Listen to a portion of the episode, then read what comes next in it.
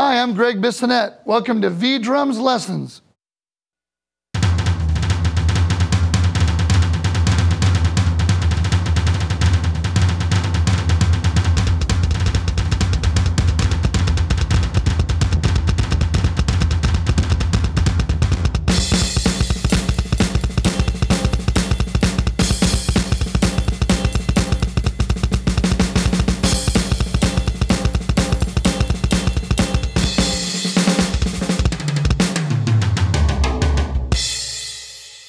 I'm a big fan of double bass drums. Louie Bellson was the first guy I ever knew about that played double bass, and I was told he played on an album in 1946 uh, of Duke Ellington's called Skin Deep, where he was the first recorded drummer to play uh, double bass.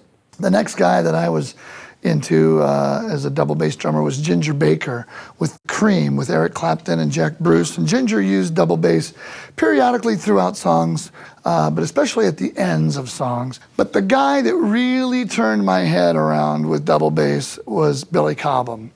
And he came out with the Mahavishnu Orchestra and then his own band, the Billy Cobham Band, and just really turned the world of drumming on its ear. He is just an amazing pioneer. And Billy Cobham had an album called Spectrum. And on that album, Spectrum, there was a song called Quadrant 4.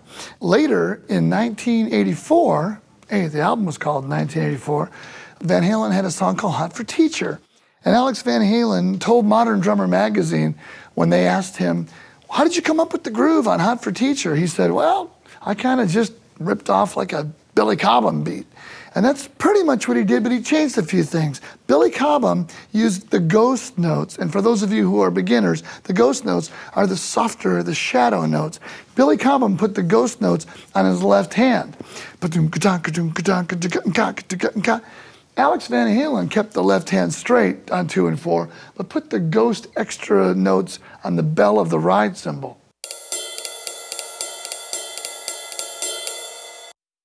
And in doing so, this is the way he played Hot for Teacher. I'll start slow and I'll get quick.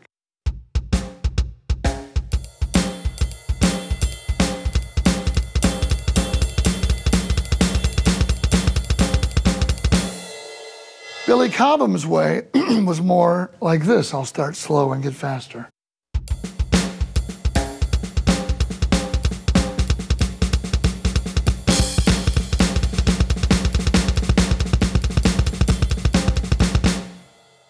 Was an, also an album around, I think it's about 1978, called There and Back with Jeff Beck, where Simon Phillips did a Billy Cobham ish kind of a groove, but he played in seven. He played one, two, three, four, five, six, seven, one, two, three, four, five, six, seven, one, two, three. And as he would say in his British country gentleman accent, I just sort of lobbed off the last eighth note on the end there, you know.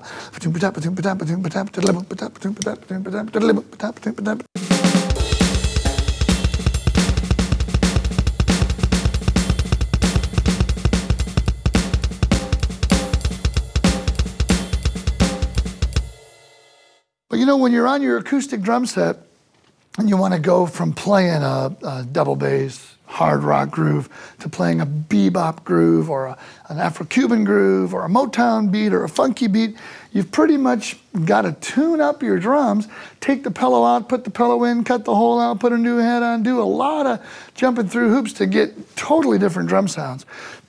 With my TD20, I can just turn you know, a, a, knob here. I can go to my chain of all my favorite uh, sounds and just plus or minus down and get completely different sounds for the styles. And that is so important. It's really important. If you were in the recording studio and you were doing someone's album, they would say in between every song, should we keep the same snare drum or should we put up a, don't you have a piccolo? Let's hear the piccolo on this one. Don't you have something with a lot of ring, tank? Don't you have anything that's doof? Yeah, so we would change snare drums often for every song. And you can change the padding in the drum, but it takes a while.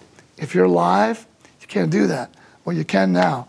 So anyway, just put it on you know your chain of your favorite grooves plus or minus down to your favorite sounds and we'll use lots of different sounds as we're playing these different grooves the number one thing that i i find is kind of funny is that i lead with my left foot most double bass drummers that i know lead with their right foot The reason I lead with my left foot is because for years as a kid, I'd play my hi hat, and I still do, on all, all the eighth notes one and two and three and four and.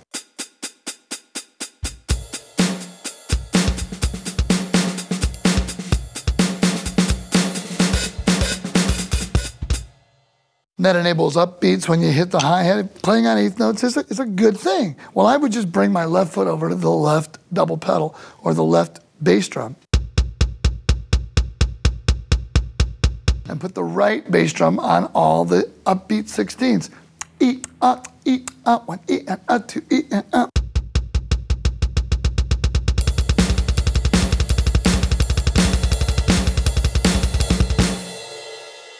You know, about two weeks ago, I took a, a two hour lesson with my good friend Thomas Lang, who's a neighbor of mine. We got together and played double drums, and we were talking about different things. And I said, Thomas, you got to help me out here. Since I was 10, I've maxed out my speed with like.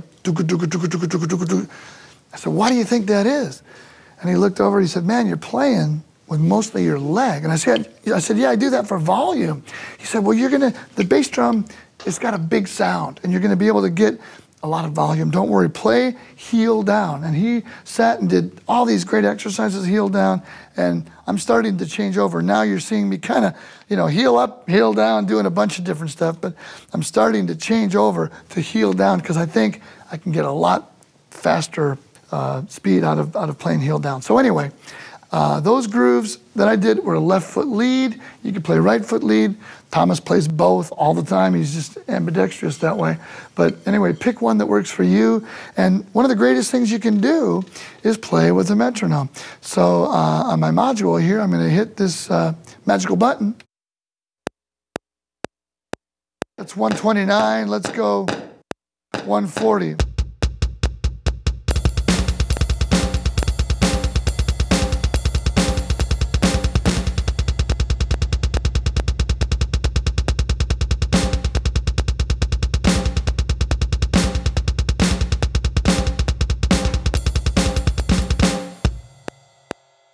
So whenever you can practice with the metronome, it's great. And I know the obvious thing that everybody loves is that in the middle of the night, two in the morning, you can't sleep, you come down, you put on your headphones, you're not gonna wake anybody up because you just turn off your speaker and with this amazing Roland TD20 kit here, you're just gonna have your headphones on and play along with your favorite songs on your of your music. Uh, anyway, so that's my little take on some double bass grooves. Next, we'll talk about double bass fills.